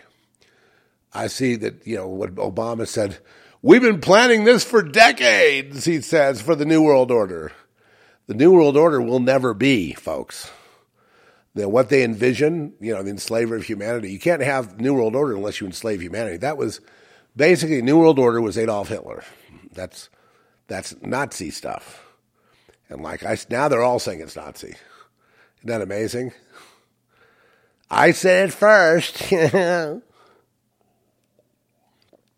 No, all it took for me to understand it was the fact that like Bush and, and this uh, some of these presenters on Fox News, like uh, Karl Rove and, and, all that, we heard about them getting together on not they'd have Nazi nights for their Skull and Bones members or whatever, and they would sit around in Nazi officers' uniforms, you know, smoking cigars and you know, basically bringing in strip, strippers and stuff, and just sort of acting like the, the Nazis. Why would they do that, even in jest? Because they truly that's that's their new world order. That's what they want. That's what they see. Whole system affecting everything. They're not just after the, now. It's the white people to get rid of the white people, but they are all white people. And um, you know the blacks are basically that have agreed to kill the white people are really serving the white masters. So they're basically in the role of slave. You know, they're they, they're not their own masters. Right? They're they're taking out they're they're executing an agenda of somebody else who happens to be elite white because the elite whites are paying them to do it and they're getting money. So it's okay that they're racist. It's okay they want to get rid of black people. It's okay that they're so awful. They won't say anything about them, but they'll go after white people because that's that's the new trend. And what, the whole problem is whiteness. Get rid of whiteness, and well, you know, you should get rid of English. You should get rid of mathematics. You should get rid of computers, and, and you should get rid of people like Bill Gates and Elon Musk and all the other white billionaires. They, they should all be eliminated. You know, and you, you know, put Jay Z up there as the president of everything. And it's anything that, you know, but, but one thing you might want to do is tell Jay Z, the president of the world, that um, basically it would be good to stop aborting black children if you want to have a ruling class population. It might be, you know, a good idea to have um, black homes where family is not, you know, discouraged by, um, you know, uh, white people who want to keep blacks in the ghetto. I think that's terrible. That's not me. I happen to be white. That doesn't mean I'm keeping you in the ghetto, but it, there are people that, you know, a lot of this was started with Lyndon Baines Johnson. Once we start paying these people, we'll have votes for life. Get rid of the family, keep them in the ghetto, keep the whole thing down. And it's just too many of these people are now waking up and they understand what's happened to them because, see, their competition now is coming from their flank, which is the Hispanics, are now just overwhelming the numbers. I mean, they are, in fact, they may be the dominant class right now in, the, in America. I mean, if you if you're a racist, I'm not a racist, so I don't care if it's Hispanic or black or white or Chinese or whatever. I don't care. You know, uh, you know how many people there are of whatever color, race, or whatever. I don't. I, I don't care. It's the content. I don't like evil people, no matter what color they are, and it's the content of your character. It's really it's about your character. It's about who you are. If you're a good person, I don't care, man. Thank you. You, you make the world a better place. You have a conscience, and you you you know you're capable of loving people, being compassionate, having empathy. And at the same time, you admit when you're wrong and you try to do better and you, you're God fearing and you want to you want to overturn evil and make it a better place. Wow, you're a hero.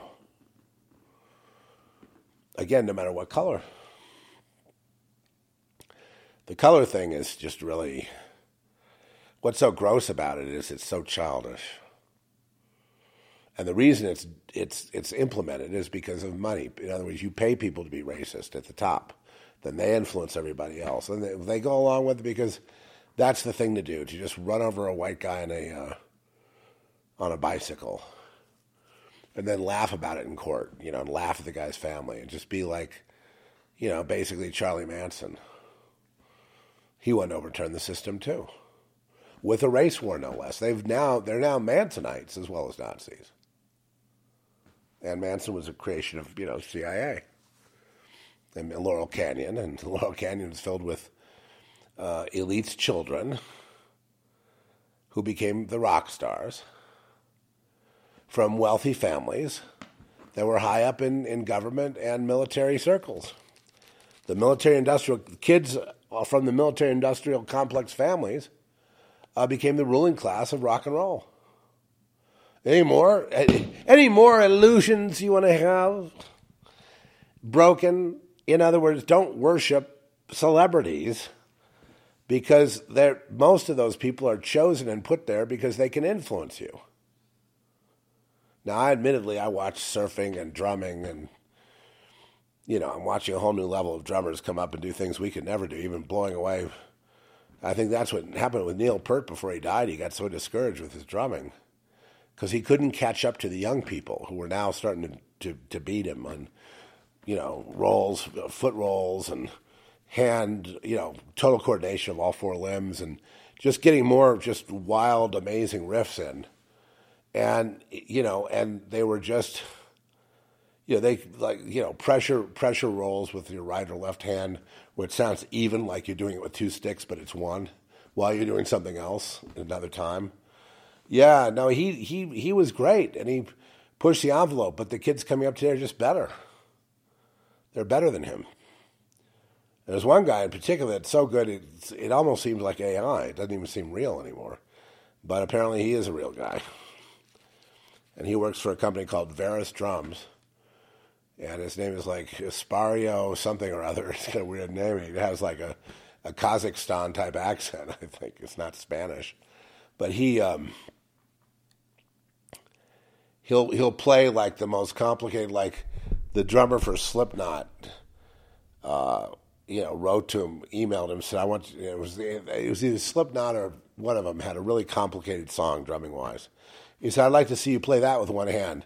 So he not only played it with one hand, all the notes with one hand. He was reading a book and smoking a cigarette while doing it, and just did circles around the guy. And you know, I've had some of these guys look at him and go, "I'm quitting." You know, like some of these professional guys, these these top drummers and some of these metal bands just go, "That's it, I'm quitting." This guy's just it's amazing. He's the only one that's really rivaled Buddy Rich. But be that as it may, Neil Peart saw this coming along, saw this trend, and now it's out of control. You got little kids now doing doing all the same licks as all the big metal bands and doing it better than them. Kids, you know, when I say kids, I mean eight years old. Yes. So, you know, Neil saw this coming and apparently did an interview where he he felt, you know, frustrated that he couldn't move further. He tried to move into jazz. He was so enamored with Buddy Rich, he even put a he got a similar drum kit when he played with a jazz band, and he put his initials NP on the uh, on the drum. I think it was a Slingerland drum set. He put the initials on the bass drum, just like Buddy Rich did. Buddy had BR, and he had you know NP, and it, it sounded pretty good, but it was no Buddy Rich. He just wasn't anywhere near as good as Buddy Rich. You know, Tom Sawyer was the best he ever really did. You know, and he did some other he did some cool drumming in the pocket drumming. I enjoyed it. To me, I'd say he and probably my favorite drummer of the whole pack. Call me an old fuddy duddy cliche guy, you know, or just over the hill, whatever. But I've still got to go back to John Bonham as the best rock drummer that ever lived. And it's not, you know, yes, these guys can do circle, they can do the foot thing, they can do 30 second stroke rolls with their feet, they can do all kinds of things. But still, I don't care. It's the tastiness of those licks. It's the the the things that he chose to do in those moments. The power of his playing, the sound of his kit, the sound of his the the way he had it worked out, and uh, the interesting licks he came up with, and how interesting. And and you know the thing about Neil purdy he sold himself short because see Neil had a similar thing going on too. Um, I still like uh, Bonzo better. And there's still guys that they'll they'll do uh, song like rock and roll. And they'll play it, and, and I, even this other guy that I was just talking about, this Esparrio guy, he uh, he he did a tribute to Bonzo where he played, you know, just like Chad Smith of the Chili Peppers played a tribute to Bonzo, and, and a lot of people have, but none of those guys sound as good as the original Led Zepp drummer that died early, like 36 years old or something from um, you know complications of drugs and alcohol. And uh, you know, a lot of times what happens is people get uh, poisoned and their organs shut down, and that's what uh, you know. The, the, I mean, I I got poisoned too, and I went to the hospital. You know, but it wasn't from drugs; it was from I think it was tainted food, but then it also triggered another infection, and then before you know it, I had sepsis. The next thing you know, all my organs failed, and I was just like a dead man walking. And oh boy, the racists in the hospital, they love that. They had me. It's really fun to be in a place where when you hit the button for the nurses station, they just sit, they sit at their desk and laugh at you. You know what I mean? That it's it's oh, it's a, it's a sight to see. To realize that nobody cares about you. Nobody. You know, and it's a. I'm not surprised so many people died in the hospital with the COVID you know, with that kind of attitude, they just shove that stuff down your throat. The next thing you know, you just your lungs just expire. You know, you're done. But don't feel so bad. You know, there are things worse than dying. I think the greatest achievement a man can do, really, in this life, is to die a good death.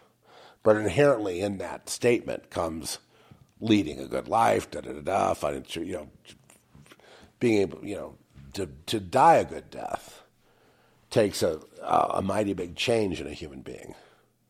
You got to forgive. Basically, what the Bible says. You know, you've got to be good to other people. You've got to forgive. You, even people that, that, that mercilessly used you and hated you and persecuted you and people in the hospital, you got to forgive. And I forgive them all. I, I don't forget what they did. I don't like it. But that's really not my challenge. Since it's not my challenge, I can easily forgive them and dismiss them. You know, it doesn't mean I have to go back and be a doormat. You know, have I forgiven enough, Lord? okay, walk on me some more. Go ahead and insult me for no good reason. How about try to sabotage my car, do something really bad, and, and, and I forgive you? Is that okay, Lord? Can I walk on now? No, you don't need to associate with anyone. If you need to separate yourself from people that are evil, uh, basically that's what the Lord is wanting us to do separate ourselves from evil. We actually ask Him in the Lord's Prayer to deliver us from evil. For thine is the kingdom, the power, and the glory forever. Amen. The king, about that, the kingdom, meaning reality, real reality. The power, the source. And the glory, king, the one. No second. Forever. Amen. World without end. The real world never ends. Only a simulated world could actually end. But it's God's simulation. Ultimately, He's in control. So we get back to that same circular thing that we do when we go to intellectual person. I'm going to find out the truth. I'm going to beat God. I'm going to make it work for me. I'm going to self empower. And then I'm going to manifest whatever I want. Okay, go ahead. But at the end of all that, that sounds. Uh, I'll just quote the Big Lebowski when he's listening to Nihilist. He goes, That sounds exhausting. Manifesting whatever you want. Well, what do you want? Cars? Usually, what do guys get? This is how stupid they are, like TikTok. They, I've got, well, I've got 15 cars and 12 women. What do you think about that? And my answer would be, that sounds exhausting because every one of those cars needs maintenance, and so do the women. I don't know how you do it, buddy, but you know, uh, you're obviously occupied 24 7 with your problems. And I want to be a simple man that lives in the forest. Okay? As long as the forest is not your God, you're good to go. I, I, my lifestyle is better than your lifestyle. I live in the woods. Everywhere is food and abundance, and we don't have to live like this. Well, it's true. We will need to uh, you know, build a new economy. We will need to have a new system. But, you know, we can't reject the cornerstone because if we reject the cornerstone, then we're right back to where we were Wild, Wild West, everybody killing everybody. Just one big, big, you know, shit show. And it's always been like this in my life. I mean, just more or less. I mean, when, when tragedies come home, when you have friends that die, and people you know are dead, uh, it gets, and animals are dead, and it gets harder. You know, Ben's been sitting with me. You haven't heard one squeak, have you? You haven't heard one little squeak. Now, Ben, now Ben, he wants me to go back to bed and get some sleep. Well, I have to sleep if I'm going to kick this cold. It's now heading into the lungs. It's great, huh? well, it's not bad. I mean, it's not as bad as it's been, but I'm, you know, having to take all the stuff and hydroxychloroquine. I'm taking, you know, azithromycin, blah blah blah blah blah, and that's eased it a little bit, but it's still it's it's a it's a whopper, man. And so protect thyself, okay? We had no choice. We we had. Uh, taking our bus. You know, we're restoring this. Uh, it's a 2007 Prevost bus, and it was a 2010 conversion by a company at that time called Outlaw, which did exquisite work, and you know, just just exquisite. You couldn't really duplicate this today. And but there's a million things wrong with it. Okay, it's like buying a used car. Say, oh yeah, kick the tires. You know, drive. We didn't get a mile from the guy I bought it from to where the check engine light didn't go off. Remember in the parking lot? Oh, yeah. And then, then I go, hey, your check engine light. And I call the service manager. He goes, you must have a light bulb out. He says, I, they were so. Th- this is a guy that is supposedly running a you know some kind of dealership, but this guy would specialize in, in motorhomes and and uh, and bus conversions, and so we wanted a bus because um, I'm a driver. I like to drive. Had I had a more normal life, I could see being a professional driver because I just really enjoy the, the road. So that the whole idea of a bus was that it's built from the ground up to be a bus to drive on the highway. Then they do the conversion of making it so you can, you know, live in it or sleep in it or whatever, you know, make it into a, a little home on wheels. But they can't. But you're keeping the integrity. It's a bus. Still, a bus is a bus is a bus. It's going to drive like a bus, like the Greyhound bus. It's going to drive like that. And um, but anyway, still, we're going back to 2007, and I don't. I think this thing has been. I've just been researching like all that was done and not done, and I mean, some people really did some work, but then there's some neglect too, quite a bit. Years. There was years of neglect, so we finally got it out. Of we so we had to take it to Houston to the uh, center there to. Uh, and, you know, to, to, to let them have their way with it, to, to go through what's called a roadworthy inspection and fix whatever. And so at that point, we had to stay in a hotel. And so we're down there dealing with the bus every day. It was fun staying at the. Yeah, we at one point we stayed in the industrial park where they locked us in this in this area where there's all these buses parked, and so we could run bends around in there. It was uh, it was kind of fun. But anyway, we had to stay at this like La Quinta hotel in the you know close by the uh, the uh, service center. And the service center is all run by Volvo. Volvo is owns Prevo. It's like looks like Prevost when you see these buses. You know, Greyhound buses. They're all Prevost, and and they they're a Canadian French Canadian company, so it's called Prevo. So that now you know something a lot of people don't know. And uh, they're also used for entertainment. Like our main guy there, one of the great mechanics, is. Uh, he started off by being an entertainment driver. So he would drive all the country stars and the whatever around, and they all have Prevo buses for tours. That's what all the rock stars use. That's what on location they'll use for you know the top actors will have a, a bus rather than a star wagon, and um, they put a lot into it, you know, into the conversion. But obviously. You know, these buses can be like three million dollars. so we're getting this old we don't want anything. That we wanted something old that we would restore, and you know, just because there's a whole bunch of people that have done that, and uh, the price is significantly, I mean, ridiculously lower. And um, and so we started that journey, and, and I'm glad we. I wish we had started. I wish I'd done it earlier because I hate to say this, but motorhomes are pretty well junk, you know, in terms of it's a truck chassis with a, a, a cardboard box on top of it. That's basically, they look nice.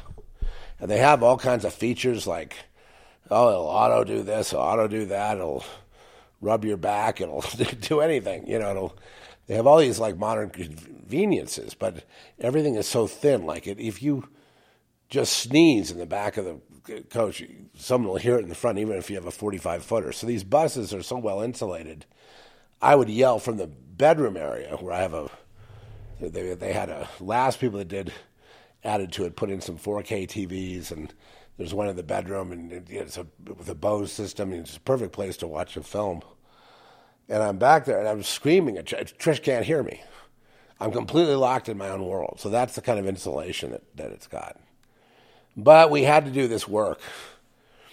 And after the work was over, we got back in it. And, you know, there's still some things. You know, there's always going to be something. But it drove like, and I insisted they put on the oil change, we start using the Lucas, you know, that a certain percentage, like, okay, if we're going to put in 40 quarts of oil, then what we want is um, eight quarts of that should be the uh, Lucas oil treatment. Because I learned this from Mike Horsey about it. He's, he had a truck that had like 250,000 miles on it. It was just like butter. But he'd always do lots of oil changes, but always putting that uh, putting that Lucas in. So we started doing the Lucas gas and oil both. And um, you know, it it was just like it was like I, I'd say it just drove like something new. It just was like it drove itself. I drove it with like one finger through the wind. It was like stable and just a, a joy to drive, actually. But it's taken like about a year to get to that point. See what I mean? And so, you know, if you need it immediately, get a you know motorhome if that's what you want to do. I, I don't think I had knowing what I know now, I would not buy one. What I would buy if I wanted to hit the road or even live in it, you know, because a lot we spend a lot of time, and we'll probably have more time to be driving around, and maybe we'll meet some of you out there. But you know, uh, we we can easily live in it, particularly because of the insulation. In other words, because of the fact that outside the bus is another world. You don't hear them; they don't hear you. You're in your own world. It's you don't like it, just turn the key on and leave.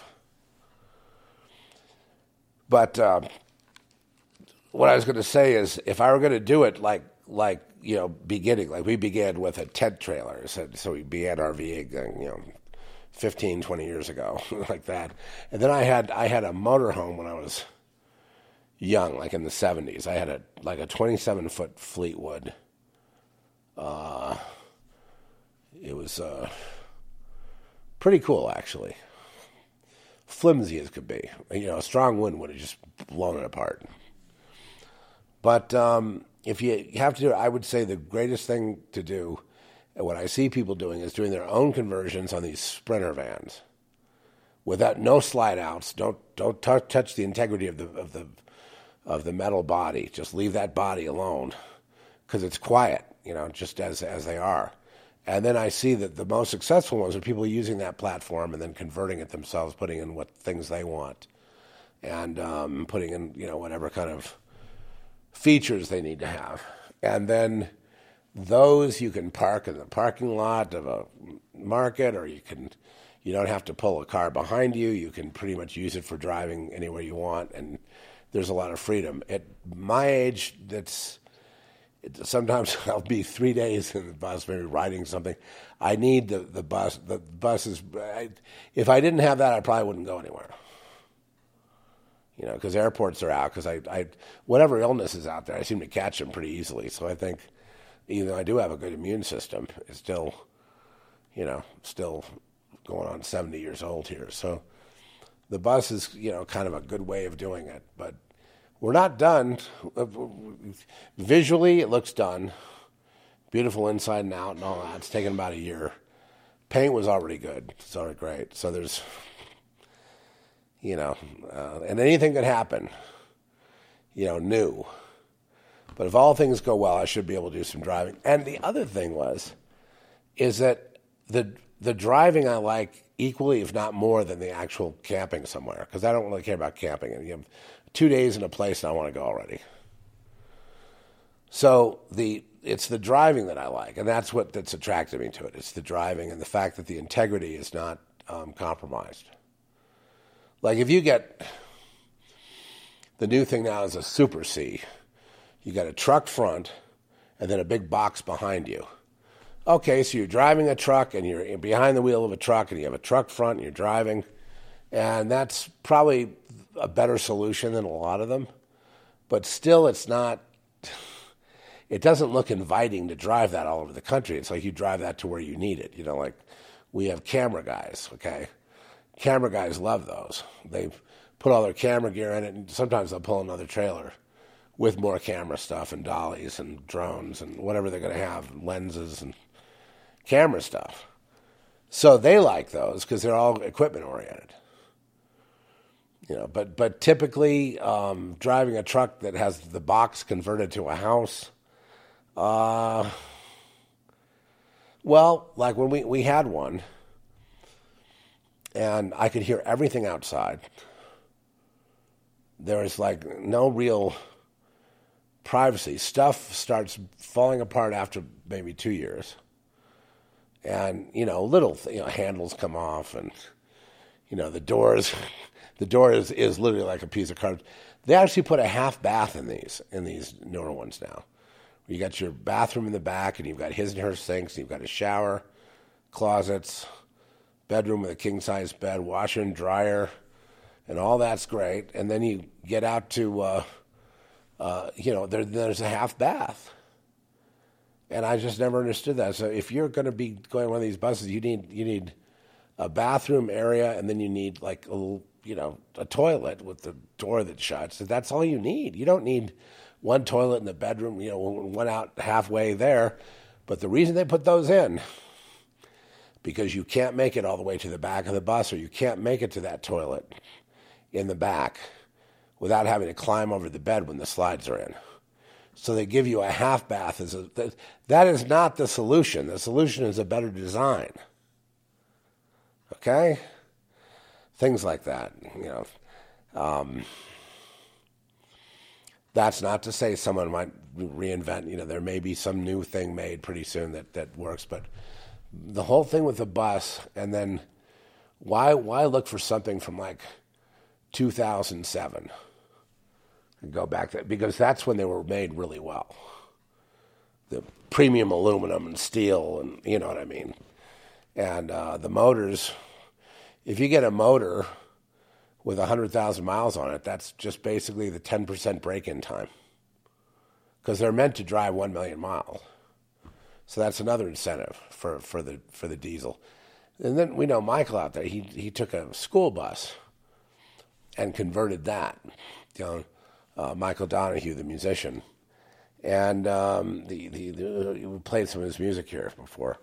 And uh, I thought he did a great job with that, and that's that was a really a labor of love, and he got that done very quickly. You know, to where you're working with steel, you're chopping out windows, putting the welding on steel, you know, to you know, cover those windows up, putting in a stove. I think that's a great idea, putting in an actual wood burning stove.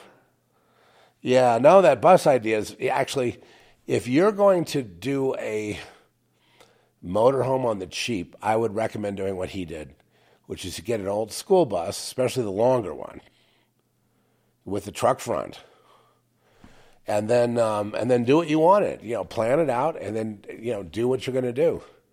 I, there was one couple they had two bedrooms, two baths. Okay, washer and dryer. Uh, they, I mean, a room for kids and a room for them. They had their kids. They just lived on the road. Full on stove. You know, stove still makes more sense than than electric.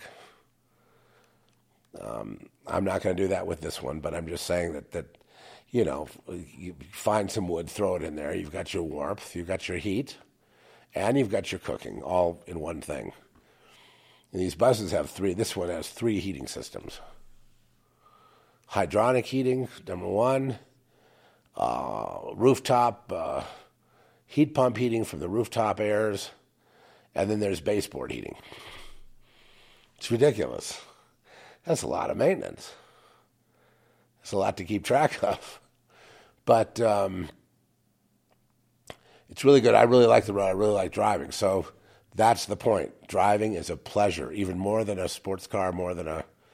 I like it better than the SUV that I've got. SUV, it drives really nice. It's you know it's basically your cop car SUV with all the mod cons and really quiet. You know, like a limo. It's quiet, comfortable. Not as fun as driving the bus. Not as quiet, you know. Plus, the bus is super quiet, and it's like it rides on air, so it just floats along. And uh, you can drive it really fast and be in control, which is something that you should never do with a motorhome because motorhomes, I don't care what they they tried to put a compensation thing in where you if you have a lot of wind, you turn up this knob, and it's supposed to brace you from where the wind's coming from. Uh, and it decides which way the wind's coming from by a computer. You don't decide it; the computer does. Big red flag. You know, and a big gust can still throw you off. So that's some of my justification. The other reason is that yeah, none of this, you know, moving up and getting something bigger. But you're moving down. You're getting something used. You're getting something you need to work on. You're getting something that's more of a uh, kind of a hobby thing, you know, to, to, get it up to speed. All that is part of the. That's all fun too. It's all part of the journey. But you know, nobody I know can just do all that right now. You have to be patient. You have to look for parts. You have to look for prices. You have to, you know. Uh, be uh, smart about it, or or you'll wind up with you know like it's like a boat exactly you wind up with a hole in the ocean that you throw money in and you really don't want to have that sort of thing so right now i feel pretty fortunate i don't know what's ahead in the adventure um, i have broken down once in it and that's because we had blown a, a turbo uh, sensor and uh, we didn't have one handy to pop it back in we tried to drive to the RV park with the check engine light saying, you know, and eventually that engine light, check engine turned to stop engine. And all of a sudden the bus stopped on the I 10. And we had to get it towed into our RV place, our RV spot, which was pretty embarrassing because the whole RV park was staring at us. like, oh, too bad. Your, your, your beautiful bus, huh? yeah, I'm glad I just have my my cheapo Ford. It always works. It always gets me to where I'm going. But you guys buy these buses, these exotic buses, and you wonder why they break down. so that's the argument against it. You know, it's maintenance. But um, my argument back is whenever I've had, I did a restoration on a 1969 Mercedes coupe once. And boy, oh boy, I did everything. I mean, I did everything. Metal, sheet metal, wheels, axle, motor, you name it, I had to do it. And it was a wearying thing. But what I wound up with in the end was a beautiful, was a beautiful car, you know, and, and fun car. I put on Rush, you know, like Tom Sawyer in the little CD player I had in there, and just like blew my mind with the subwoofer. I had, you know, some speakers, and uh, it was a fun car. Uh, the bus is really no different. The only the only difference, I guess, is that you do your own fort.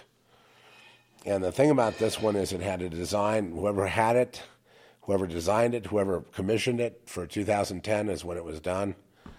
Um, they had really good taste, and we just all we had to do was just fix stuff that was that they had already done, and just or make it better, put in better tile on the floor in the in the shower, and you know just uh, I'm I'm the kind of person creatively that likes to you know I do this with houses too. I used to flip houses at one point and uh, made a good living doing that.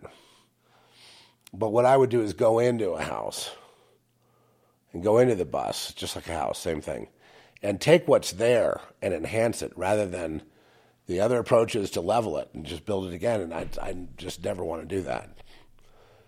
I'm always want I want to if I can preserve that floor, but I could build this, and if I can do the stone fireplace, if I can add a little stuff over here, do something over there, and make it you know interesting without spending a lot of money. That's what I'm what I'm pretty good at.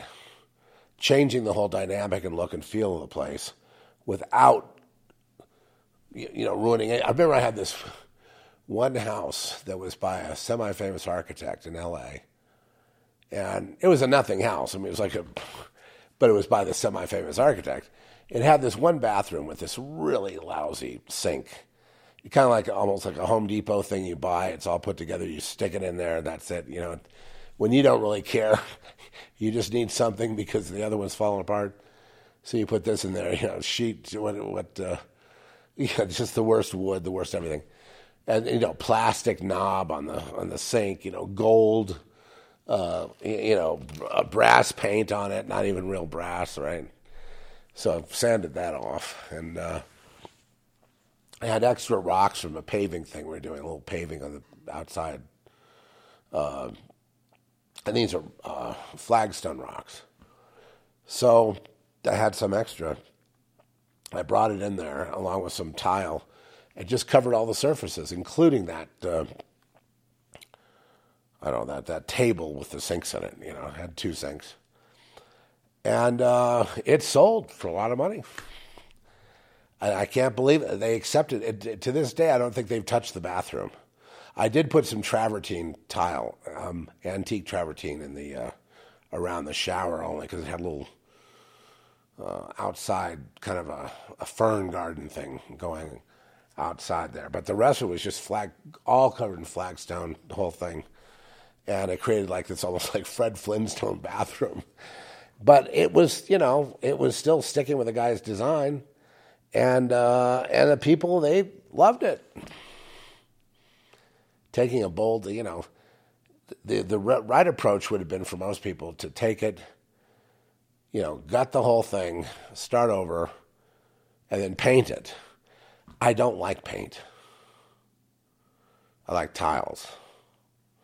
So, you know, something more solid. I like plaster. No one does that anymore. Anyway, I've wasted your time here with all this stuff. Excuse me. I've got to figure a way to uh, get back here. And I've been talking to you for two hours and 11 minutes. Well, thank God, you know, and thank you for being there today. And thank you for being supportive. And please pray for me and Trish to get over our colds. We got on the road. Um, but we were, you know, I think we're ready to go. I think we're ready to to to to. Um, I think we are. I, I may be wrong. And uh, this world is falling apart, but it's falling apart at the physics level. You know, at the math level.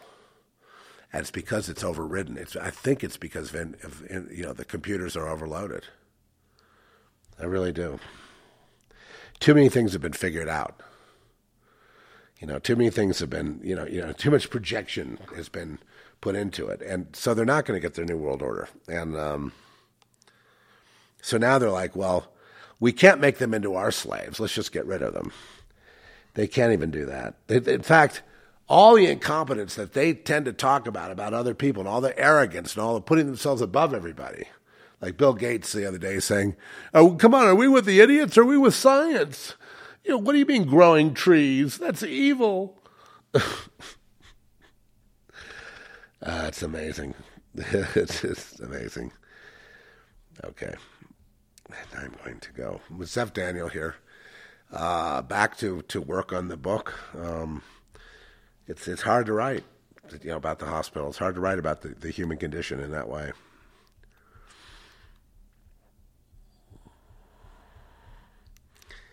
All right, here we go.